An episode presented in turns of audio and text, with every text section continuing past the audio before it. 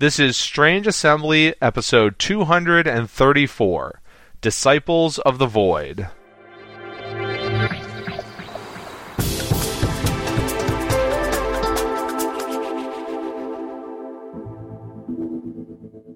Well, I, I almost called this episode "Is Jay Still Happy?"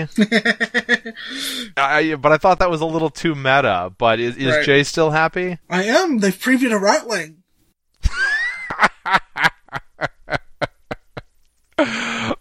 okay, yes, they they did that.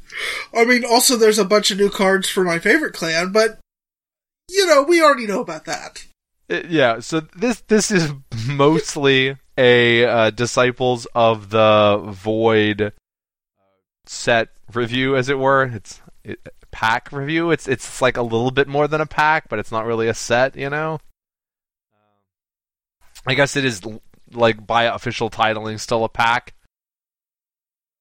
But as you referenced, there was also a little bit of an announcement uh, that we should at least mention for. So we've had the the first, uh, sorry, we've had the second cycle now announced. It's the elemental cycle, following up on the imperial cycle, and the big announcement, the big no, most noticeable parts of the announcement is that it is again a six pack in six weeks uh, situation. So I'll, I'll let you e- expound on it. But I the, the the funny thing is when I when I saw this and I saw six packs in six weeks, the first thing that came to my mind was ugh. hmm. So could I just like pre-order all of these along with Disciples from the Void from Cool Stuff and then just wait and show up at my friendly local store again after they come out? Which I'm pretty sure is not what they're shooting for. No. Encouraging someone to just kind of like take a pass for, for two months while it comes out. But that would have been especially silly because they don't come out until Q3, which I read to mean they'll first be available at Gen Con. So was this the plan? Is this a catch up where they're like, oh, like we really intended to have this stuff sooner, we're having a production gap, and so when the sets when we finally are going to get the product in, we're just going to shoot it all out 6 weeks in a row. And then with the intent to be back on schedule without gaps at that point. I don't know, but I'm fairly certain that it's it's not a great place when we will basically gone from let's say December to August with one product released. Yeah, I mean, the, the first time they did this, it felt like, oh, they are rushing ahead, bringing us those later packs sooner. Whereas, yeah, there's been a, such a large gap. This does feel more like, oh, they're pushing the fir- the first packs back now. It's got an elemental focus and some non-humans in there, so yeah, we did uh, we saw a crab aligned ratling. Sorry, Jay, but the ratlings are closest to the crab. It's okay. He's a conflict card. I can pull, pull him in anyway for influence. Support of the crab. yeah. uh, which it's unclear whether or not that's actually tournament legal, but I'm I'm going to assume yes. Uh, Support of the Phoenix. Well, because all the the role selection rules were really written with the as if the the Yeah. seeker and keeper roles were the only ones. Yes, this is definitely true. But my guess is that anyone is going to be allowed to use the support of the Phoenix role, and it's on, and it's you know you're only restricted with regards to elemental roles. So we know there's non-humans, like we saw uh, the Phoenix got a, a Ningyo, I Mhm. think. Yes. So the underwater Naga, if you're so the one of the more well, right, the Ningyo are not. They, they, I guess they are one of the five ancient races, but they were never one of the most prominent No. non-human. Yeah, they were always one of the hey, we need a seventh race to so that every clan gets their own race. Uh, sure, Ningyo. Those those are things. that that is a thing. Yeah. The first five packs are each going to focus on one of the elements, and then a oh oops, there's more packs than elements, so the last one will kind of be a mishmash. There's going to be a Mantis Clan cards, but they are marked as they're just neutral cards, or at least the one we saw was just a neutral card. I mean, it says Mantis Clan on it, but has no bordering or anything. Though, I mean, that doesn't necessarily guarantee that there won't be a Mantis clan later, because that happened in the old game too, where Mantis were just a unaligned trait, and they were, the cards were unaligned, and then later they came along and made a stronghold and faction and reprinted some of them in, in the green. So they did, but that's more of a like adorable, isn't that cute 20 years ago when CCGs didn't know what on earth they were doing kind of thing. Fair, totally fair. I mean, would you really want them to do that? I guess for like they then they'd release a deluxe size expansion where they just reprint all of those. I mean, they've got to they've got to reprint them if they. I guess they, I guess technically they don't have to reprint them. They can just not be bordered yeah. and confuse people. They do say Mantis Clan on them. Uh, the old ones, they, and then there was the period where the old ones also shifted from where the faction word went from Yoritomo's Alliance to Mantis Clan. Yes. Sorry, uh, everyone who wanted Wasp Clan cards. Uh, we also got, I guess, a new fiction by Spooky. Mm-hmm. I mean, because the the fiction pack in Disciples of the Void was also by Spooky, but it's just like the first chapter of the novella, which you're all buying anyway, right? Yes. I mean, so you really should buy that. It's more important than whether or not you buy Disciples of the Void. Let's be frank. Right? You've got to you've got to read the story. I, I know that's a very old L5R point of view. uh, but uh, but but come on, you gotta yeah, you gotta you gotta go buy that. But now we should hop over to Disciples of the Void we talked about some of these in in preview land. Now we've got everything, but we'll plan on going through all of them. And uh, let's kick it off with the stronghold. So, Jay, is Kyuden really good, or yes? Wow, that's really good. I hope it doesn't break spells someday. So I feel like it would be the latter if it was worded in such a way that I could play reaction spells, not just action tempo spells. So, but it's still really good. I mean, it's it's definitely gonna make. I mean, I've I've got plans for at least two different spells decks based on that now that it's out. Yeah, it it, it, it certainly it it rewards a completely different sort of deck building, right? Mm-hmm. You're you're you're going entirely away. There are there's stuff in here like the next card we're going to talk about mm-hmm. that synergizes with the old stronghold more, but this this is not a stronghold, which I think this is a good thing, where you can just take your old deck and swap the stronghold out. That is not the way you want to play this. No, very much no. Yeah. Yeah, that's good because that if that were the case, the strongholds would be irrelevant. And no, this is this is good, flavorful. They both are good, flavorful strongholds that do their own thing, and you want to incorporate them in your deck design. Yeah. The effectively draw a card, immediately play it, and you have some control over what you draw. Mm-hmm. That could just be I, really good. I, I mean, it is. It is certainly on its face. It has a lot more raw power. Yeah, I, I have heard a rumor that that card advantage is good. Yes. Card advantage is good. Recursion is good. Yeah. Uh, so you also got a a new unique Phoenix specific province. Fire cannot be your stronghold province and Pukuseido. We're gonna have a glory fight. yes. So clearly more aimed to be played out of the prior stronghold, I think. Yeah, no. Kyuden does not get nearly as much benefit as the original Stronghold does. Yeah. Yeah, I mean you you still have around a decent number of high glory characters. Now the characters in this pack are I don't think anybody goes out at more than a two, and one of the headliners for the pack is a zero. It's not like if you're using a bunch of high glory characters, you don't have the ability to put it in here instead, but you know, you basically like you're just relying on your opponent attacks this, and you just randomly have more glory than they have military or political because it all of a sudden doesn't matter. Uh, it's got the it it can't be your stronghold province restriction, which is is good because you wouldn't want it to be impossible to break your stronghold. But like you guys already have that province, right? I mean, so, I, support of the Phoenix. Do we have anything else to say about that? Seems Really? uninteresting. yeah.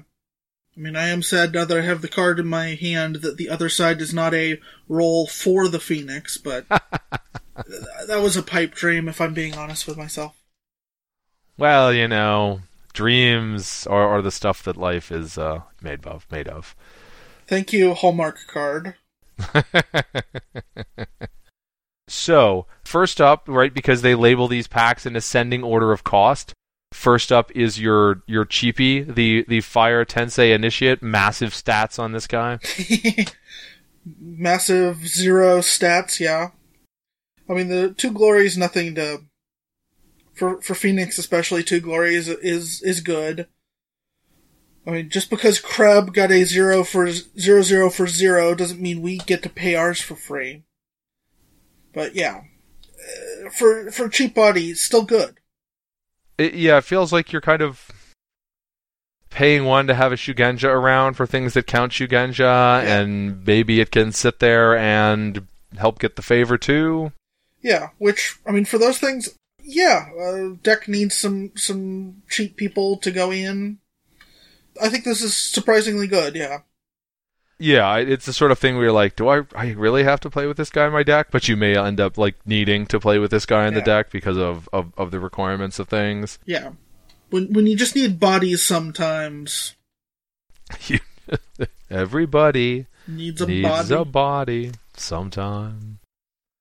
But the body you don't want, I'm going to go out on a limb here and saying the body that you don't want is pacifist philosopher.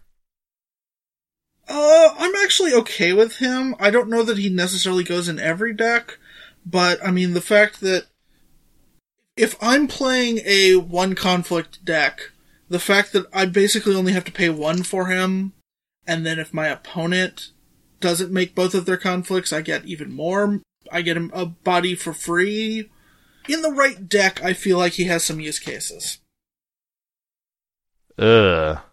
I don't like him at all. I get what you're saying. Like I pay two, and then I like maybe get one back, and but you're like I guess if over the next like if he's around for a couple of turns, which means you paid three fate for him, then maybe you get back the exact fate that you paid for him. It almost feels like it's designed for a I don't attack at all deck, but that doesn't exist. No. I don't think. Well, not an I don't attack at all deck, but I think a I only I'm only going to make one conflict in a turn deck, a very control heavy deck. He will come out because yeah, you'll you'll pay the three for him, and then on each of the, the those two turns that he's around, you're only making one conflict, so you're getting his buy price back. You've now spent one for a one co- one political guy if you can keep your opponent from making even one of their two, well, even one of those four different conflict chances they have there, you've now got him for free. So yeah, I, I think a very control heavy deck that's trying to keep the number of conflicts that happen down to a minimum. Like, there's the one card that says both players can only make one conflict this turn. I don't know. I feel like there's just a deck that he will love him, but you're right. He's he does not go into every single deck.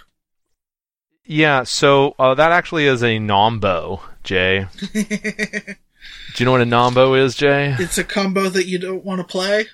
Because he gives you a point when a player passes, but waning hostility says that each player only has one opportunity to declare a conflict. So Ah. if they don't have a second opportunity, they don't have a pass. Got it. Okay. Oh well. I liked the idea of it. Too bad it doesn't work. Now, what do you think about the, I guess, the flip side of this, right? All of the other clans have their sort of anti-Phoenix card. The Phoenix have cards and styles that encourage less conflict declaration, and the Crab get Hida Amoro, who's like a very hyped up version of intimidating Hida. Yes. And Hida Amoro, if is a uh, for those who have not been around since then, is in, in like an old school original L5R popular character. it's kind of interesting. I, I really do find that I'm much more interested to find out what the characters do when I recognize their name. Yeah. Like the uniques where I've I it's I, I guess this is like it was in old L5R. Just because they're unique doesn't mean I care. Like I need to have actually seen them in the story or at least in old story or something. Uh, but Hida Amoro was one of those guys who really showed up in the, the first time through Crab Clan Berserker. So I tend to play pretty aggressive and I and I and and want to declare two attacks almost all the time anyway. So I like Hida Amoro. On the other hand, he doesn't even have a two in politics. He's got that dash. Mm-hmm. So how often do I need to force my opponent to attack twice? I don't know, but I like Hida Amoro much more than I like Pacifist Philosopher. I'll tell you what. Sure. Well, I think they're for different decks. Well, I mean, Um, yes, they're Dynasty clan cards for different clans. Well, I mean, spiritually, that Amoro is for a much more aggressive deck, whereas the Philosopher is for more of a control combo-y type situation. What do you do once you have your control combo off with, with Phoenix? It's not like you can just honor out, since that doesn't exist. Well, I mean, from what I've seen, it's usually a dishonor deck that you're trying you're trying to minimize the number of conflicts, and when they do occur, you're trying to drain honor out of your opponent, trying trying to get so that when you do make conflicts, they're unopposed, so you drain honor that way. Those are fun. I guess if all of your opponent's guys are bowed, they can't declare conflicts. Exactly. So next up in the pack order list is Shiba Tetsu. Now, if you thought that Pacifist Philosopher was playable, you must think Shiba Tetsu is bonkers. Tetsu is is a little bonkers. He's not, you know, he, he's not super bonkers, but he's kind of bonkers because yeah, if you're playing the Phoenix spell deck, you're probably dropping a lot of spells. Giving every spell plus one force in addition to whatever it normally does seems pretty good. Yeah, he is. He, I I don't know if he's bonkers, but he is really good. Spells are going to be your thing. I mean, and if you just play a spell, okay, then he's a 3 2. Your stronghold means that you're always going to have a spell to play. Pretty much, yeah. this is a character that, I mean, certainly any Kyuden Isawa deck, he should automatically be in, period. Yes. I guess not not only will he be in and you'll be happy about it. I, I suppose it still doesn't necessarily say that much that a character is automatically going to be in because I mean this is really going to be the first time that a clan really has a lot of choice on its dynasty side. This is true. Yes, that's that's definitely one of the things I'm most looking forward to about this pack now being out is actually being able to make a lot more variety in dynasty decks. I've seen chatter, and I think I agree with it that now with Phoenix, you can you can actually pick like two elements that you focus on for your deck to be. You could. Do you think many Phoenix decks will go that way? I figured the raw power of best cards would still I I don't know if we have hundred percent hit the threshold, but I feel like there is enough synergy in a couple of the elements that there will be there will be decks where it's like seventy five percent is from the two elements you've picked, and twenty five percent is shoring up weaknesses, pulling other strong cards in regardless of their elements. Where Hmm. where you've you know those bubble cards you are picking the bubble cards because of their element. That is now a factor in how you pick them, rather than simply things like cost curve or stats or what have you. I have a feeling you're gonna like the uh, Katana of Fire more than I do. I, Well, I have yes. a sense. I have Yes. a sense. So, looking at the fifth element, we have uh, Inquisitive Ishika, 2 2 for 3.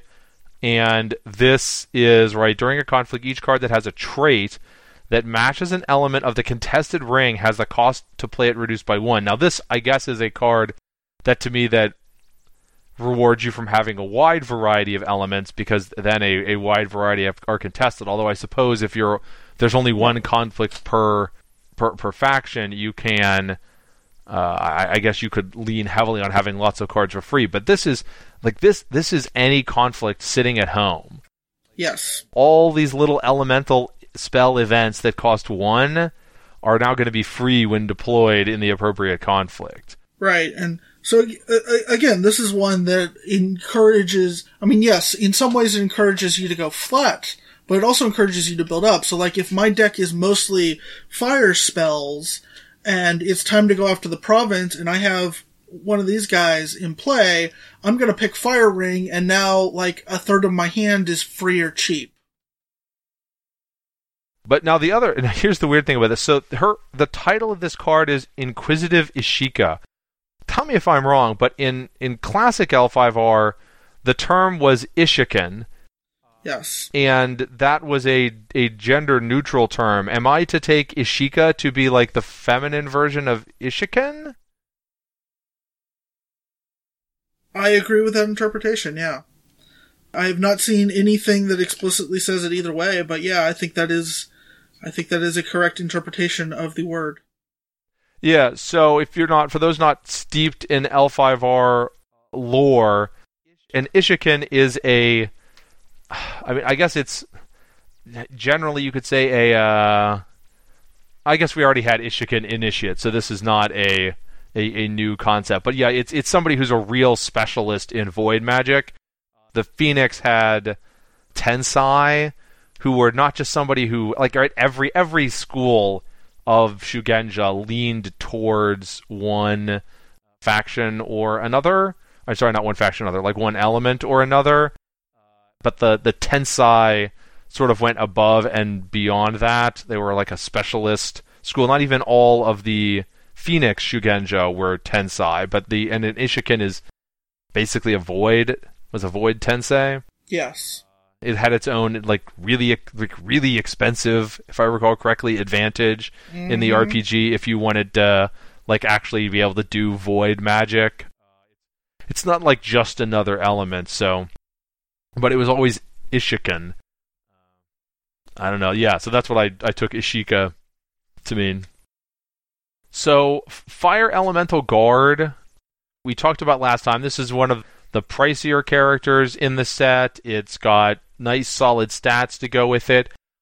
I am less interested in this card than I was when I first looked at it because I've realized how incredibly difficult it is to actually get to use its ability. I mean, it's a really strong effect when you get to use it, but actually triggering it is not easy, yeah.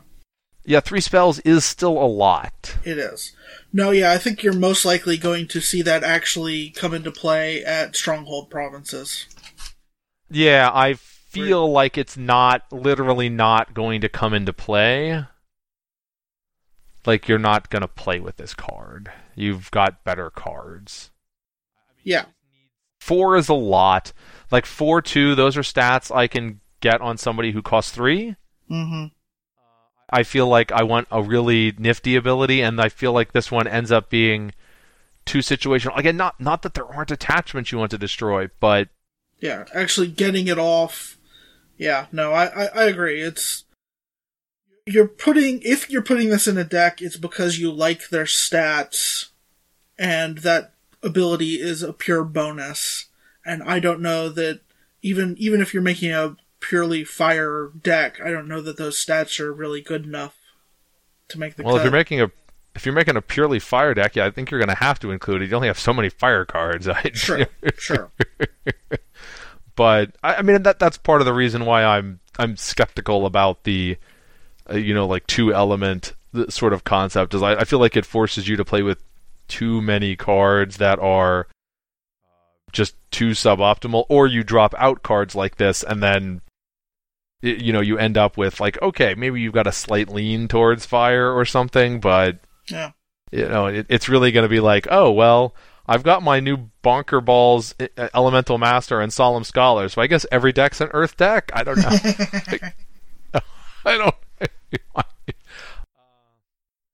now that is not the only four cost character option.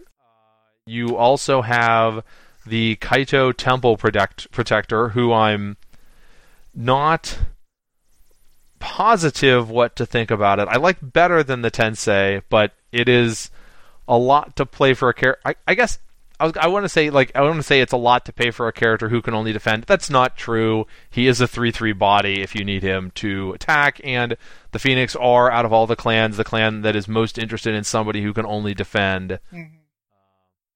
And he's got a keyword that is m- useless uh, outside of Dragon right now. So, what what do you think of the Temple Protector? Well, I think on on the pro side of the Temple Protector is because of his trait and ability, he pretty much on in a one v one defense, he should be winning winning that defense pretty much all the time. But yeah, getting four for just that, I don't know if that really makes the cut. Well, he should be at least stopping a province break pretty much all the time. I mean, if you're tied, the attacker wins. Yeah, but it's it's bumping his base skill, which means if you've given him any boost on uh, top of that, if he has any kind of boost on top of his base, and your then, then when you match your opponent, it will be a better. Although it does still I still hate setting someone's base skill yes. to something. I, I get like you like once you're playing cards well and you've been doing this long enough, you can tell what this guy is doing. But I still don't like changing someone's base skill. It kind of defeats the whole point of having a base skill. Yeah. Although I guess it does. I guess it is being deployed well here in that it's doing something that would probably be very difficult to phrase some other way. Unlike doubling someone's base skill where you could just be like, can't you just add their skill? Like there's like you're not really getting anything play wise out of doubling someone's base skill instead of just doubling their skill. Mm-hmm. Or or adding, sorry, or not doubling their skill, adding their base skill, uh, you know, whatever their base skill is, adding that. But this guy really does something that kind of requires that concept to be phrased in any sort of efficient way. Yeah. I, I think he'll get some play, but I mean, Bow is a very potent effect right now, and he's immune to that. Yes. When you're doing your defense, so solid.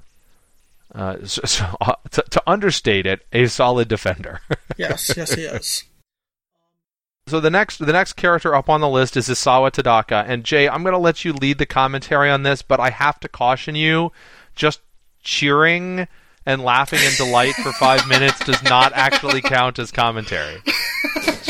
FYI. Fair enough. We'll we'll just assume I did that because that's true. Yeah, no, it's another champion level five cost person. Pretty good stats, Five three, two glory. Where he kills it though is that ability. Each opponent cannot play copies of event cards that are in their conflict discard pile unless the Earth Ring is in that player's claimed ring pool. So suddenly Earth is a very contentious ring while he's on the board. And, I mean, you've got a whole bunch of control against what your opponent can actually can and can't play during conflicts. Tadaka shows up late game, they may not be able to play anything during a conflict. Yes, Tadaka coming out at a certain point in game could be, at a minimum, for the first conflict of the turn, your opponent discards like six cards in their hand or something like that. If you know, if I mean probably not everything, but you could get pretty close. Most decks, the, the most common number of a card in a deck is indeed 3 mm-hmm. And Tadaka could be a very skill testing card too, which is positive from a Neo Spikean psychographic point of view. what? I'm just always amused when you show just how nerdy you are. I, I, I don't always keep up on I don't keep up on everything with the things I keep up on, right? Because this mm. is well, not only is this really, really, really powerful, but if you know the card pool and you you know have the mental energy as it were to really fan out and track what's in your opponent's deck, you can sit there and whittle down the options of what they might have in their hand quite a bit. I mean, they're always going to be able to play any kind of attachment or conflict character they have, but that's usually like a quarter of their maybe that's a quarter of the deck. It, it could be more, but the lion's share of conflict decks are events. And if you look at your opponent's discard pile, like you said, they have like they have they have six, they have five, they have six events, different events in their conflict discard pile. You can whittle down what they actually might be able to play to only a handful of cards. And that is a very powerful tool. I mean, and it's and it's powerful just that they can't play them, but if you know to a very high degree of possibility, like the three cards that they might actually have in their hand that they can actually play, that can let you really game the situation. And of course, if you if you feel like it, if you have the first attack, you can always go after Earth when they're crippled from yeah. not being able to play any events and be like, "Oh, look, now I've claimed Earth." Huh. That's interesting. I I What's what's going to happen? Oh, now your opponent's going to lose all the conflicts. Ha ha ha ha ha. Because this is such a big effect. I mean, this is like the. It's a bigger effect than the Ashika, but it's like the Ashika. Like this isn't when he's in a conflict. Nope. This is every single conflict. Champion level is right. This is like Kisada levels of annoying here, or worse. Honestly and it is an incredibly good card. Like there, there is. I know at some point you have to stop playing with like an infinite number of five cost characters, but it seems hard to not play with three of him in every single Phoenix deck for the rest of time.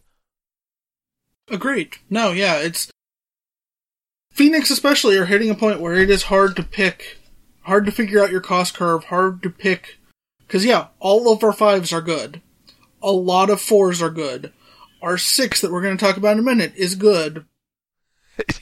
your your six that we're going to talk about in it is also great. I mean, yeah. partially because he can bring back Tadaka, and you know, you you talked last episode like, can you make an everybody's really expensive deck? I don't know about that, but the show certainly encourages you to. I mean, yeah. this charging charging a show in and then like, when he dies, getting in a Tadaka or or you know another elemental master or your clan champion is yeah one uh, uh, like one of the most powerful things you could do. I mean, like charging in a six that then gets you a couple of turns of a five for the the outlay of one fate is incredible. Yes. I think you really have to see. I mean, Charge is a is a solid card anyway, but it, it yeah, it really makes me want to be like, well, I wasn't sure how many of these I was going to run, but now it's definitely three. And he's just not shabby when you're just buying him anyway, knowing that he then works you into additional turns of of good stuff. Exactly. Yeah. Yeah. Again, the only the only question is can I really put how? I mean, do you do you guys like is your clan champion the first one to go out of your five pluses? Uh, maybe. I, I mean, yeah. I think it. I think in part it's going to be what deck. What is, what, is, what is your deck doing? What is your deck looking like? Because I mean, there are decks that are going to want Tsukune just for you know grabbing two rings for free at the end of the turn. Tsukune's ability, I, I think, gets a little bit of short shrift because there are occasions where like oh there's only one ring to grab oh, or something we're down like to that. water. Who cares? yeah. yeah. But the reason I say that is can is she better than either of the elemental masters? I feel like she might be better than Kaede in the right deck. Okay. And so the last dynasty we go from the really expensive to the hey it's a holding so it's it's free. Mm-hmm. So we've got Secluded Shrine. After the conflict phase begins, choose a ring, and then it goes into your. Like it. You don't mm. actually claim it. Right. You're just considered to have claimed it. Yeah, and it's not actually in your claimed pool. It's considered to be in your. I don't know what the difference. There's a difference between claiming it and moving it to your claimed pool or something like that because you don't get it, the fact that it's considered to be in your pool rather than you claiming it means you don't, for example, get the fate off of it. Right. Well, also, I mean, like, I can't use this and Tadaka to just lock down Earth and make it so my opponent can't get Earth and, and turn Tadaka back off. Oh, so if it's That's my read of it. But if it's considered to be in your claimed pool, you can't declare Um. a conflict in a ring that's in your opponent's claimed pool, right? So if it's con- and this doesn't say for the purpose of your cards or anything, yeah. So hmm. Interesting. No, you're right. Now I'm reading it your way. And yeah, that makes that makes this even okay. I'm I'm a lot more interested in this now that if that's how it works, because yeah, you can do exactly what I just said. Oh, Tadaka's on the board. Well, start of the thanks to the secluded shrine, start of the turn, Earth Ring is already mine. So you're gonna have to deal with Tadaka. You can't steal Earth with your first conflict and get him, get around him in your second conflict. it's weird. I guess I mean there is a difference. Now that I, I I'm looking at there's there's at least one difference. I don't know why you would as a you know designer or developer you would care about making this distinction, but it because it's not actually in your claimed pool, you can't swap it. You can't use like know the world Yeah. to switch the ring that you claim because it, because it's not actually there to switch. It's only considered to be there, but it seems like yeah. I mean, it, it turns on your solemn scholar, and I was thinking, and maybe I'm wrong, but I was thinking, yeah, it would you you could use it with Tadaka to be like, guess what? You can never get out from under this guy. Yeah. Sorry. Uh, man, these these effects, I gotta say, I there there's a lot of playing around things you can do uh, that make effects that seem balanced not really be balanced. I mean, that's a whole to make magic references again, right? That's that's a whole class of thing that White does in Magic. I, they set rules. Right. Here's a rule setting card. What I don't understand. Why are you complaining? This balance is affecting you and me equally, buddy. Yeah. I- Look, this is balance. This is a fair, balance board. We are balancing everything. Totally fair. Uh, yeah. O- On the other hand, so so you can certainly do things like that, but you know what? You you can do a lot more when it just only affects the other guy. Look at the difference between. They're not designed to be on the same power level, and they have other differences anyway. But look at Tadaka versus the Dragon guy, and we talked about him last time, so I don't want to belabor it more. Like Togashi Tada, Tadak, Tada, Tadakatsu. There we go. Tadakatsu. Togashi Tadakatsu. The fact that it's the defending player and it applies to both players equally makes it much harder to really do stuff. If he was just like, no, no, no, you choose the ring when you're the defender, eh, that can but just put cards like this in a whole other stratosphere, and and Tadaka has that. I, Yes, mean, T- yes, Tadaka would be much less scary as a card. You could still do, like, I mean, he, I, he might still be powerful if he was players cannot play copy of events cards unless they have the Earth Ring in their claim pool, and then you just have ways that make it easy for you to get the Earth Ring in your claim pool. But the fact that you don't even have to jump through that hoop just takes him so high. Yeah, that's that's your hoop, not my hoop. Yeah. So having said that about secluded, secluded shrine, though, I can see there being a place for this card at some point, but I don't know what it would be right now. I don't know if there are enough cards that this being like a solemn scholar enabler is good enough, especially since it's not like you're lacking in holding options. Exactly. I agree. I, I think that for this to really get a lot of play, you need more things like the Solemn Scholar that care about having specific rings already claimed.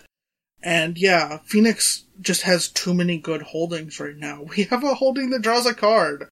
Why am I going to play with this when I can draw a card every turn? You're not. Yeah. You're not. Uh, see see prior discussion about how card draw is good. Exactly. The th- good thing, though, about us having a bunch of a, a top heavy cost curve is that means there is more room for holdings, but there's not infinite room for holdings. it is it is not if it you you do need some of those Tensai like one cost guys to like have bodies around. If if Yeah. only because crab is still annoying when you don't have little guys around. This is true, yes. So that is it for the the Phoenix cards on the Dynasty. Do you want to hit the non-Phoenix Dynasty cards, or Sure. do you want to hit the Phoenix Conflict cards? Uh, let's keep rolling with Dynasty, and Okay. we'll, we'll get to conflict when we get there. We'll defer defer to you, uh, o, o wise Phoenix. Chris is pronounced wise guy. hey, Yeah. hey, that's a nice uh, that's a nice place you got there. It'd be a shame if the fire kami came and visited, eh? eh? All you have to do is sacrifice half of your face. Yes. Man, I mean, maybe they do. They they sort of didn't end terribly for him last time, and didn't go well for him last time either. But Tadaka does not feel like he's on a happy path here. No, no, he does not. He hasn't opened any black scrolls yet, and I think he's already practicing blood magic. I think I'm No, not no, no, positive it's- exactly what those first couple of spells were, but The impression I had was it's not Maho, but it's a lot more sacri- self-sacrificing. I mean, literally sacrificing yourself than is gonna be healthy. the funny thing is, if you remember one of the prizes, I think it I think it got picked, but then, then nothing ever happened with it, or maybe people just asked about it, it never happened. Right? There was the whole concept of there before Fu Leng and mm-hmm. the Shadowlands came, there was pure blood magic, which would have been sacrificing of yourself, as opposed to Maho, which is, I mean, you you can cut yourself, but more typically you're like murdering peasants, because mm-hmm. so it it's kind of ill defined exactly what it was, but it was it did not seem healthy. No. Yeah, I don't even know what I think about that. Like, is it going a? I I get the point of they're making sure to write this. I think so that the Shugenja really emphasize the like we're asking the kami for help thing rather than the like we're wizards casting spells Yes. thing. There's that's been very heavily emphasized. On the other hand, it also kind of devalues to some extent like the individual skill. Like Tadaka's master beat him pretty badly. Like He just seemed to be better than him all around. Every everything like Tadaka seems to have really bad judgment. so you you never know what exactly is up with the wisdom of these decisions. As has been pointed out, like on the one hand, like the Phoenix get a bad rap because they opened all these black scrolls and or at least some of them and some you know almost the entire council of elemental masters got tainted you know back in classic L5R at the beginning of the clan war on the other hand doing that stuff did indeed end up being necessary to defeat Fu Leng Yes. You're welcome. Yes. yeah. But but when you look at Tadaka's judgments about his master, he is a very unreliable narrator. Like That is it seemed to me when I got done with that fiction, it was very obvious. Like he has this really negative view of his master. And like right he he talks to Tetsu about how oh yeah, my master is probably going to show up with my dad as his second just to stick it to me. Mm-hmm. And then he's surprised when his dad isn't there, and the master's like, "What kind of monster would I be to put your dad through this? Are you kidding me?" He's wrong about how his master is going to begin the fight, and he almost loses it immediately because he's like, "Oh, my master's just this pathetic, mewling coward. He'll never do anything decisive." And then the master just like slams directly at him with the first attack and catches him off guard. He clearly has a very bad judgment when it comes to his master and like his assessment of him as a person. It makes you wonder like is Tadaka accurate at all when he talks about his master like stealing his ideas? Right. But an- anyhow, so that was kind of a tangent. Tadaka has bad judgment. It, so the question the question is how broad is his bad judgment? But when you get to the end of that fight, like he basically gets beaten six ways from Sunday for the entire duration of the fight, and then he wins basically not necess- not really because of any skill on his part, but because he was willing to go, Kami, take whatever you want. You just activated my trap card. Wahaha. so on the one hand that emphasizes that that the way that they present it emphasizes that it's really heavily about the kami but on the other hand does it go too far where it's not about the shugenja at all anymore what did tadaka do that some other shugenja couldn't have done surely some other shugenja has gone like i'll do anything you want kami Yeah. at some point before this right One would think, yes. Yeah, I mean, and maybe it's just that he happened upon the right kami. you know, the tree didn't want to have anything to do with him, right? So, I, I don't know. Those those are my overly convoluted thoughts on story. So the first, uh, other than the ones we've already talked about, the the first non Phoenix Dynasty card is Doji Shigeru. So dash three for three, and just throttles your opponent for playing events. I mean, uh, this isn't quite the same thing as the guy as guest of honor, right? Who just says your opponent can't play can't play them at all, hmm but he's pretty close. Yeah. This this is very much a lightning rod character where you have to deal with them first, or they're just you're you're just gonna lose your hand to them. Yeah. Is he just a worse version of guest of honor though? I mean, he he can't. He doesn't even have the option to show up in a military conflict to to mess with you. He's one cheaper. Yeah. He benefits more from being honored. But I guess he. I mean, you know that which is probably more relevant. I I, f- I still feel like if you aren't playing like like in Crane, High Glory is still a benefit. I I kind of feel like for a lot of clans right now, High Glory is a downside. Like you're paying for glory, but it's a Mhm. downside because you probably don't have that much that benefits off of it, and your opponent, and it, it really hampers you and your opponent's Scorpion, or or just any other deck that does some sort of random dishonor effect, which is a lot of them. Yeah. Dishonor is just too easy with honor being too hard. Yeah. Glory is more of a detriment these days. and it doesn't feel like that was supposed to be that way. Did they not realize how the how like that the environment was going to play out in that skewed way? I mean, because there are literally entire cards that you're just paying for glory. Now, I mean that's that's in factions that care about glory, but it doesn't feel like glory should be a thing that is a detriment. No, no, it does not. I I mean, they're obviously very aware when they're designing cards that it can be a detriment, right? That that like that's the whole shtick with Kisada, right? But I don't know. But the other thing, and this is kind of weird for me, so like his his flavor text is it is humbling to be mistaken for the beautiful lady Shike. Um I guess it felt strange to me to like have what seems to be a joke on the card about the whole like crane dudes look like chicks nonsense or whatever, you know, Neanderthal phraseology gets applied to that. And it feels weird because that, like, really isn't Fantasy Flight's thing, but I'm not sure how to. how else to read this flavor text.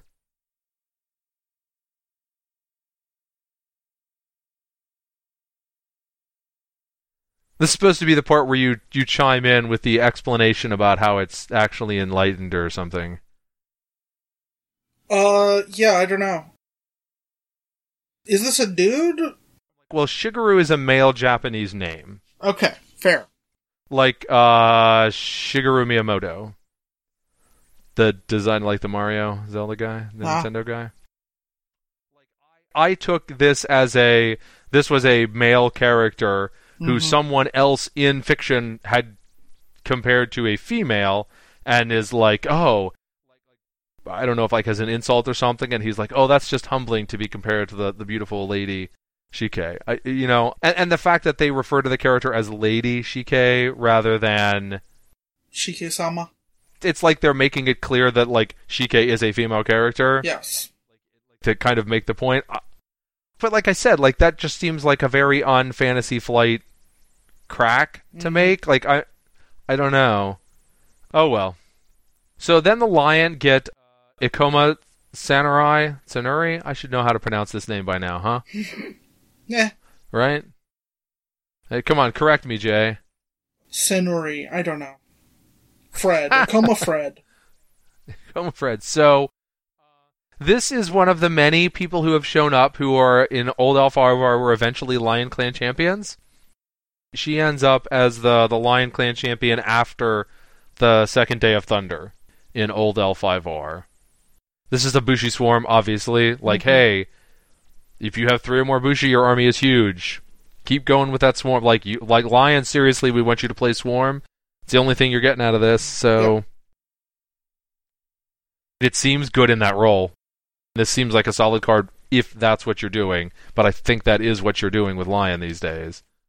Yeah, it's, it's interesting to me that, you know, of all of the non-Phoenix cards in this pack, all the rest of them I'm like, oh, I see how you're playing against the, what the Phoenix are doing in, in cute or clever ways or whatever. This I'm like, what does this have to do with the Phoenix? I don't know. Uh, it doesn't. Yeah. I don't think this does not seem to have. I get. I didn't even think about that with the the. I guess the crane one is like, well, the phoenix likes spell events, and so this punishes spell events. Yeah, but I mean, on top of that, it's like, oh, what's that? You're playing a card out of your discard pile? Well, you still gotta burn a card from your hand to do it. Yes. A nice swarmy character for the lion, Yeah. and yeah, and un- unlike unlike Phoenix, yeah, everyone else is still in the not a lot of options.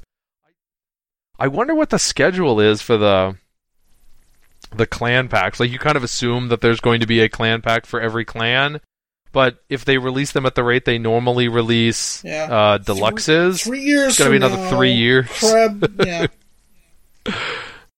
I mean, yeah, I was kind of hoping that that was that was why they'd pulled it in from the all the other LCGs have their much bigger box. They were pulling this down to the clan pack so we'd get a faster release on them.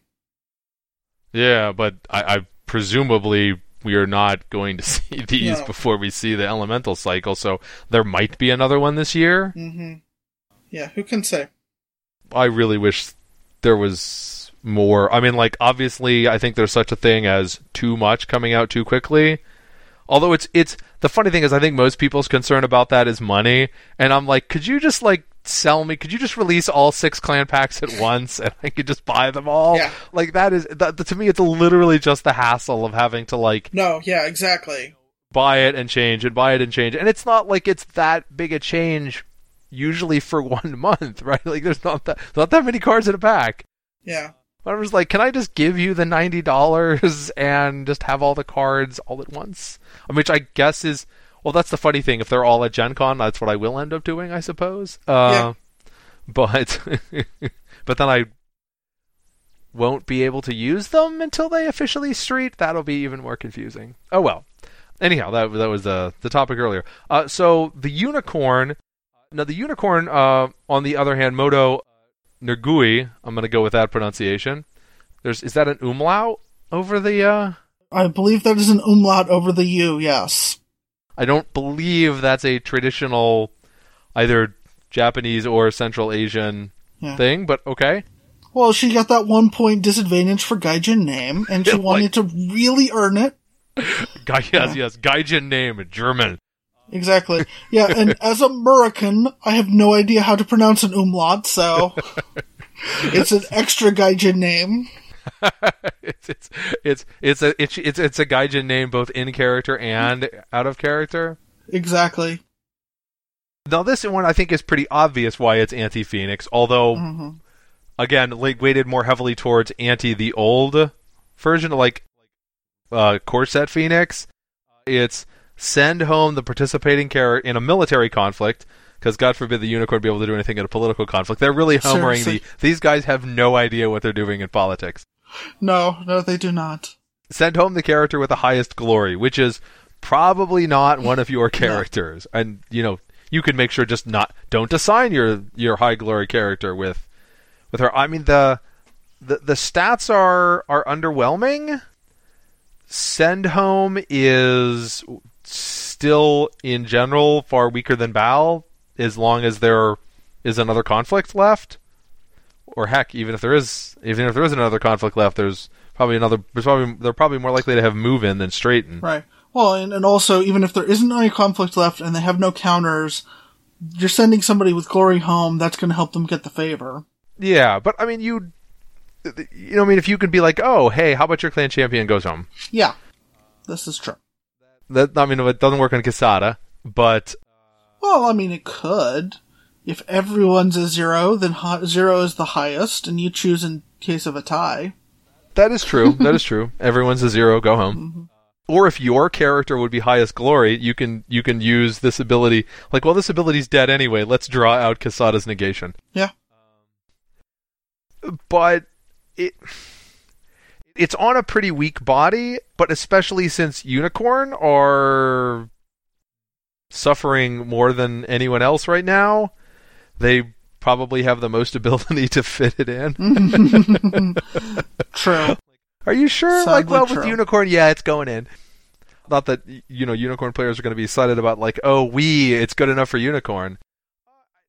It makes you work for it, so it changes it from being a like if it was just battle send somebody home in a military conflict, that would be a lot more obvious. And this isn't quite that, but it is usually going to be send home one of your opponent's characters, and you don't have to work that much to make sure that it is No.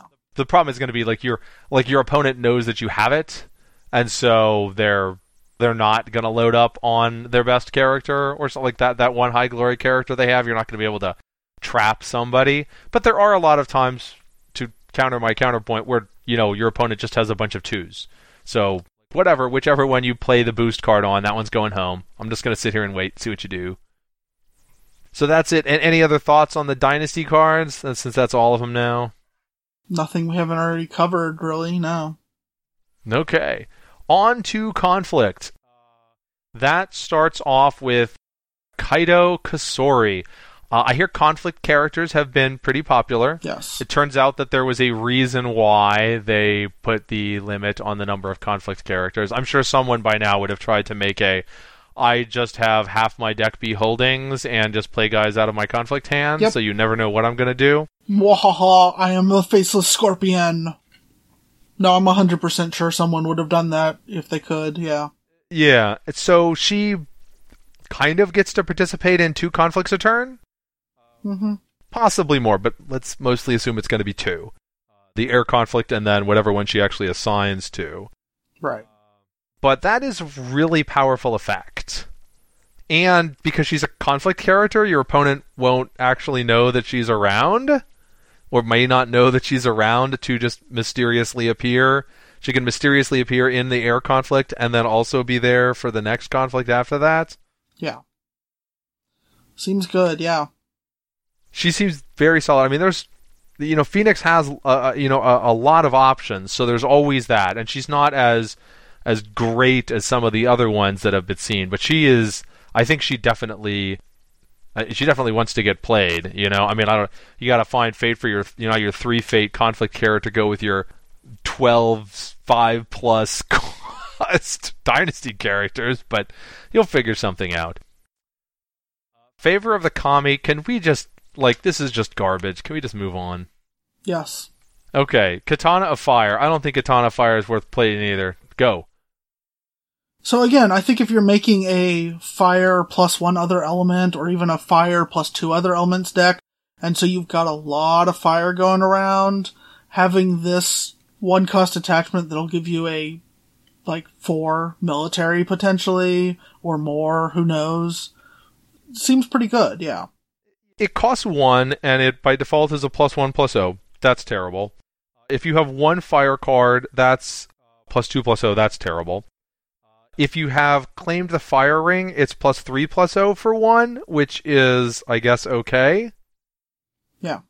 So, like, I, I can see a situation where, yes, if you could actually make a, like, it's all fire all the time deck, where you'd be playing this and you're like, oh, this is at least a four and maybe it's six.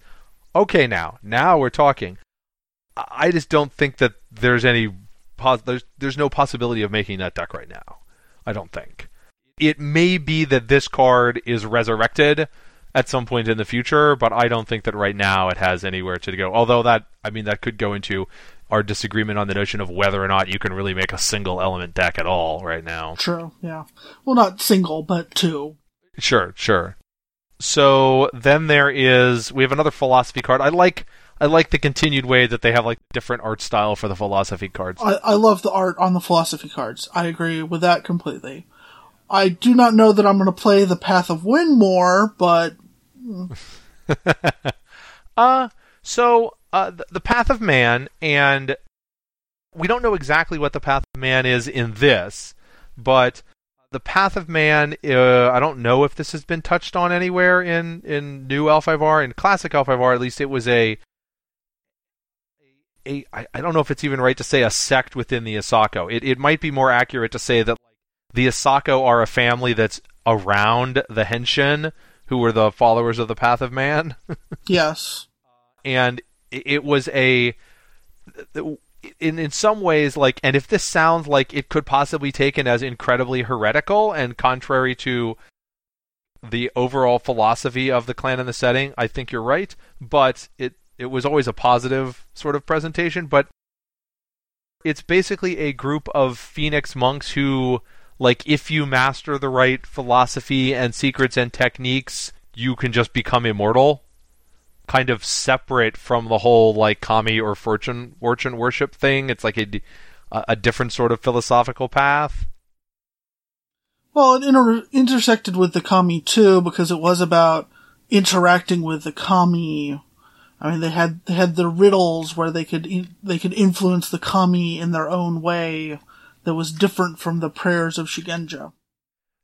Like I said, it was it was a, a positive spin, sort of different, but a very mm-hmm these are characters who are breaking the karmic cycle in a in a way, right? Yeah. They're they are not living and dying and then reincarnating or becoming an honored ancestor or whatever. They're just people who are sticking around. So I mean, it, it is. I mean, you say win more, but here's the thing: like you win conflicts by five or more all the time. If you broke a province, you probably just won the conflict by five or more. I mean, okay, maybe you were in such a dire situation you were never even breaking a province, but come on.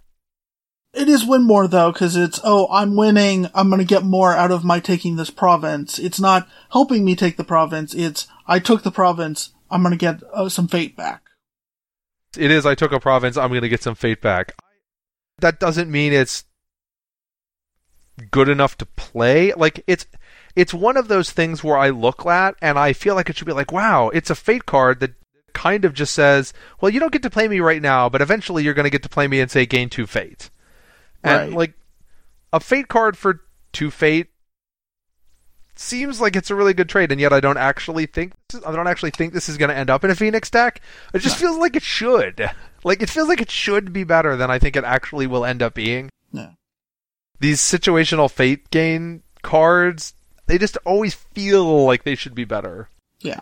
Than they really end up being. I don't know. Well, let's see. Well, you need, you do need you do need some spells to go with things. So, what do you think about wholeness of the world? Hang uh, on to your to your ring for one more turn. Yeah, that seems pretty pretty quality actually. Of just locking a. I mean, again, we are talking about how good it strong it is if you have Tadaka to control the Earth Ring now I don't even have to do a conflict. I just get to keep it from last turn. I can see the potential in this card, but I think it's like the secluded shrine. It's I know it's it's fighting in an entirely different deck space, but I think right now it's just not good enough to warrant inclusion. I could see them there being a point in time where you have enough effects where like, oh, I'm to have like three powerhouse things that are all to function on me having the I guess the Ring of Earth would be our starting point now because you'd have like, well, it, it keeps my Solemn Scholar turned on and my Tadaka. Um, and my Tadaka. Yeah. But it still doesn't feel like it's worth worth a card. But I can see some point where this becomes part of some annoying control thing that the Phoenix do, where like they have this you know you've got like three or four power cards out that all rely on you having one ring and you're like oh guess what buddies? Yeah that's right we're doing this again next turn. Yep. Nothing you can do about it. Yeah no 100% agree with you there. So yeah we talked about yeah, Katana and Fire in Favor of the Kami, which are the uh, the bad. This is going to be used. This will be immediately used by the Dragon cards from the last article, and then we have Clarity of Purpose, which was the Phoenix card, uh, not the Phoenix, which is the yeah, it was the Phoenix card that was like this would be good for the Crane to bring in with support of the Phoenix, yeah. and Mike didn't seem enthused about it. But the more I look at it, the more powerful this card is. I mean, yeah, turn, turning off bow and letting them effectively get into another conflict in the turn seems pretty yeah. strong to me. Yeah.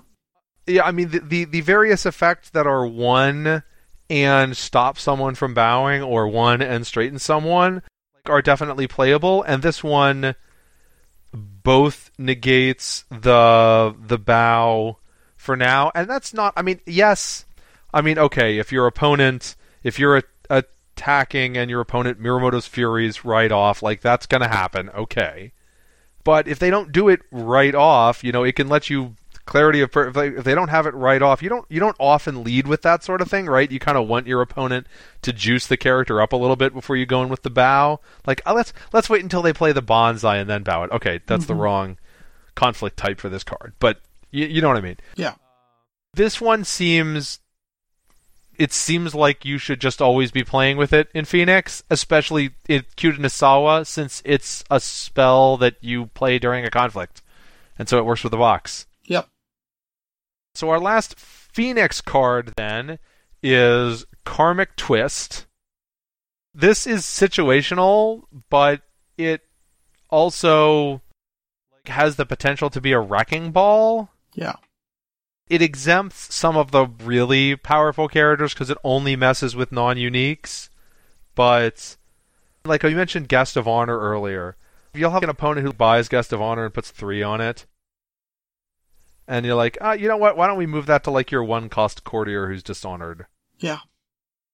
That is enormous. Or for you to save your own four-cost character, it can give you a way to I've got my big character who's about to fade out. Well, guess what? Now they're going to stay around a little bit longer. And it can really mess up your opponent's math. If your opponent, like, you could play this in one of those situations where your opponent declares a conflict and tries to claim the water ring, planning on being able to bow out your fateless character at home. Right. And then you can be like, "Oh, watch, watch, watch this, smart guy! Ah, ah! Oh, that's right. Your water ring does nothing." I know that's getting into the weeds there a bit, but It's still a play, yeah. that is a real thing. The whole your fateless big character.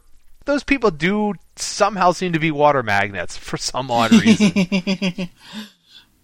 yeah, no idea why. but so I, I'm not sure how much that ends in, but I think that one has possibility. So I mean that's it for the Phoenix characters. So you know I don't know exactly where it's going to end up, but the Phoenix gets so many new cards, several of which are extremely good. I mean, and mm-hmm. Tadaka is just through the roof. Yeah, yeah, he is. And a stronghold that seems extremely good. It has long range. It has really high long range potential, but it's even right now. It seems really good. It's sort of like how can this not really push Phoenix up in the the tournament rankings, as it were? Well, here's hoping, yeah. well, you're like I don't know. You're like mid range, except part of your issue is that you, and this helps with that some, but I'm not. I, I don't know. I guess time will tell how much. Is that as you've mentioned, it can be really painful for you to play against Scorpion, Mhm. and they are the best deck right now. yes. So that remains out there. Maybe that's good. Not for the Phoenix, but like for the game. Because this is a this is a pretty unbalanced card pool we have now as far as card quantity goes. With a, a pack coming out with such a small card pool that is so skewed towards one existing faction. I guess that always happens to some extent. It just feels like there is usually I guess there. I don't know. It, it feels like usually there's more neutral or more other clan stuff or other faction stuff in the deluxes, but maybe it's really just exactly the same as it's always been. Anyhow, there are still three more cards that Phoenix can play, but first there's uh, y- Yogo Kikuyo. You know, we talked about her last time. Speaking of Scorpion being a bad matchup, if Phoenix are really good, she seems fantastic. Like she seems like a fantastic meta card in that circumstance. And the Phoenix, out of all the clans, actually have card filtering. So they have the most ability, I think, out of anyone to avoid drawing her or to discard her for a beneficial effect. My opponent is not Phoenix, so I don't really want this one. It ends up being a meta call, like if you don't think that there's going to be Phoenix showing up, okay, but how are there not going to be Phoenix showing up? They have more cards than anyone else. They're the new thing. They're really the clan who has new options right now. Makes me want to go out and play Phoenix. I don't like like there's I there's no new dragon deck to be played here. So What you don't? Uh, Togashi, what's his face, doesn't totally give you a new dragon deck. no, I I'm not sure if Tada I don't know if Togashi what's his face gives me a new card. Fair enough. He does monkish things. I'm not really enthused about the symmetry of his ability, No, but he does synergize well with the monk effects that are if you if you got attacked on a particular ring, you can now gar- be guaranteed to roll those out. But still, I, I think, uh, like I mentioned, when the game came out, at, at that like Dragon felt like the faction that. Not not the faction that most needed a new stronghold because that felt like it was Unicorn. yes. Um, but but like really already had a dichotomy in a card pool where it felt like okay, most of the cards are built for the stronghold that we have right now, but it feels like there's already this monk stuff that is supposed to be in a different stronghold that isn't there yet. But there are three there are three remaining cards. One of them is another spell, so let's just skip over and, and do that one first. Walking the Way. It's not what it used to be, which is probably good. Yes. Go. Yes. So yeah, old old school Walking the Way was a tutor. Like just go get any card you wanted out of your fate deck. Right. Now would be your conflict deck. Yeah. This is a baby tutor. Well, which is good because, uh, well, it, it it this has this avoids some of the problems with tutors, but not all of them. So here's the here here's here's from a game design standpoint. Here's the problem with tutors. There's a couple of problems with tutors. One of the problems with tutors is that they produce repetitive gameplay that might be less of an issue in general in L5R, at least on, on the conflict side, because you can draw so many cards anyway.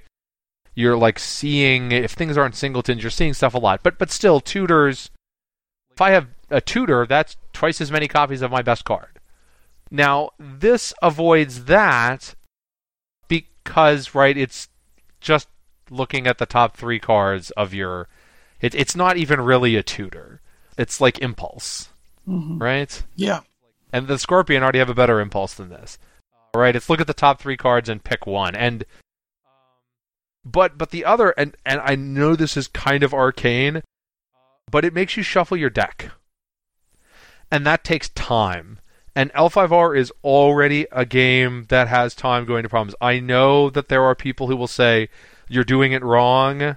It's easy to get games of L5R done in a tournament in time, whatever that may be nice in theory, but the fact remains as people actually play the game, games go to time all the time. I, I think usually they're pretty it's pretty obvious who's won, so that doesn't become an issue. The other person just concedes.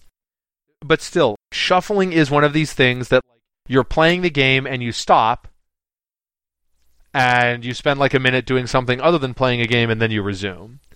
And so this is kind of a small effect to make everyone sit there and wait while you're shuffling the cards. I don't know. I even remember that, like when they remember. I don't know if you remember this, but when Dynasty.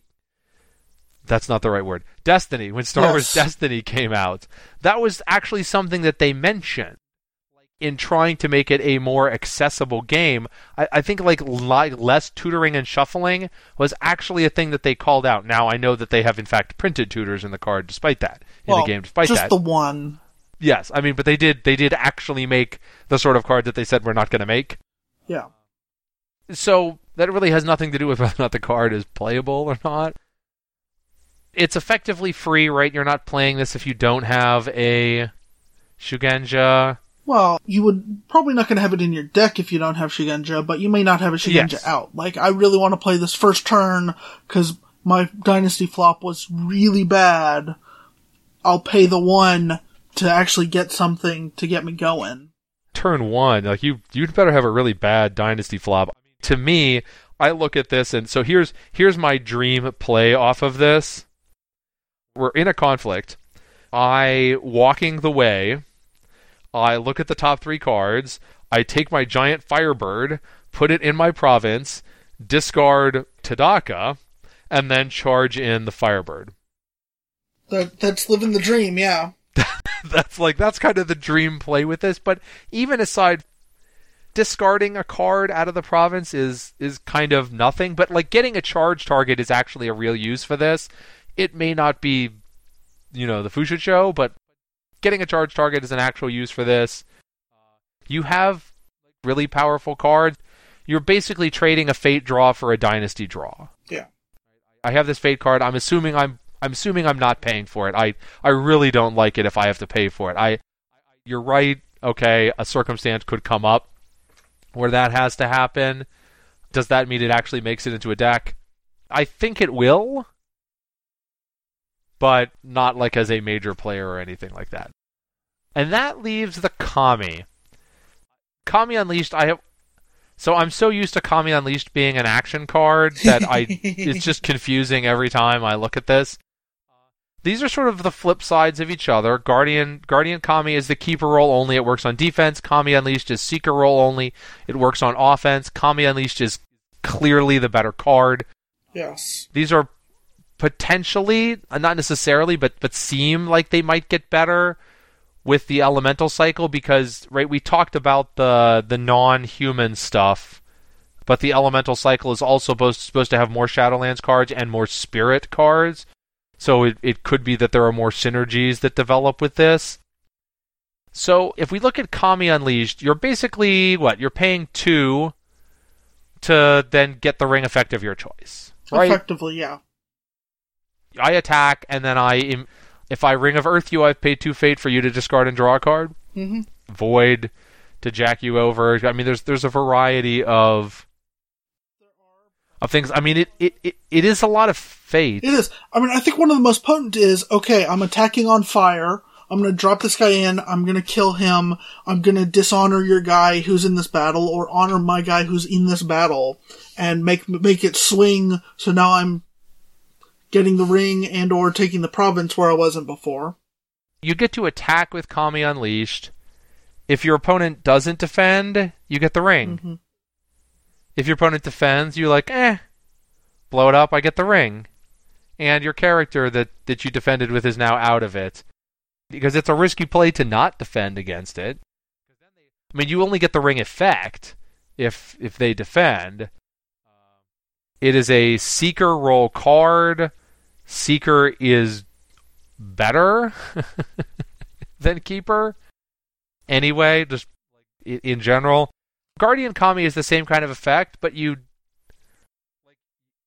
but it's just worse. Like isn't it just worse? Yeah. You don't get to control the ring. You don't get to do shenanigans like attacking and drawing somebody in to defend. It still might be a thing to do, but it's just I don't know. I mean, you can if you're playing Phoenix because this is the one you get, you can combine it with display of power to be like you get the ring not at all and I get it infinite. I don't Yeah, know. I mean, there's there's some interesting play arounds it with Phoenix and Dragon, who have some amount of ring manipulation and can have better control of it. But yeah, no, it's def- definitely the inferior of the two. Exactly as you said, because you don't natively have any control over which ring it's triggering.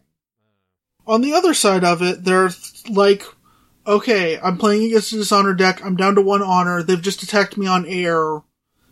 If I lose this conflict, I'm go- done. Well, I'm just gonna drop him, do air myself, gain, go up two, and now they can win the f- conflict and not drop me out. So it's not. It still has some plays, but yeah, it's definitely the weaker of the two.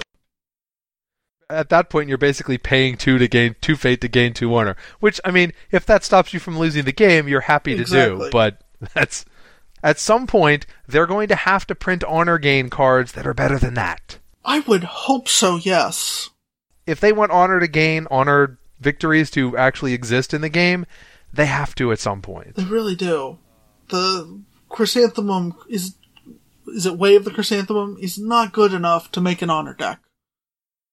It- It's interesting. I wonder. I wonder how the, the the design and development process has worked on that. Where you want to make cards that presumably you want to make cards that enable an honor deck without just making cards that incidentally crush dishonor decks. Yeah. If you can just play a card, like let's say they print a card that's just like zero, gain three honor, that can take a lot of the the gamesmanship out of like, do I just bid five on my honor dial when I draw cards? yeah. when I I can just draw this one card that said basically says draw three cards. Yeah. It's ancestral recall. Exactly. When the math is a card for an honor, having a card that gains you three honor feeds into a loop way too well. Although again, I I mean I think that other than Unicorn, like we said last time, I think that other than Unicorn, they've done a, a pretty good job, a really good job balancing this stuff out. I mean, I think there's I think there's def- definitely a best clan, but it is not like a a hopeless imbalance kind of best clan. So, I don't know. Anyhow, so this was your this was your week. We'll give you the the final thoughts before I do the uh the outro. Oh, okay. I don't know that I really have anything more interesting to say. I'm I'm really excited that we got a whole bunch of new cards and I do really like I mean the stronghold alone, but just the whole sum of it is going to allow for a lot of new decks in in ways that Phoenix and L5R have not been doing before. I definitely want to play a spell deck. I think that's a thing now. So, I am excited. I'm I'm I want to go have fun with L5R. Yes. Okay. You've been listening to Strange Assembly, your tabletop and Legend of the Five Rings podcast.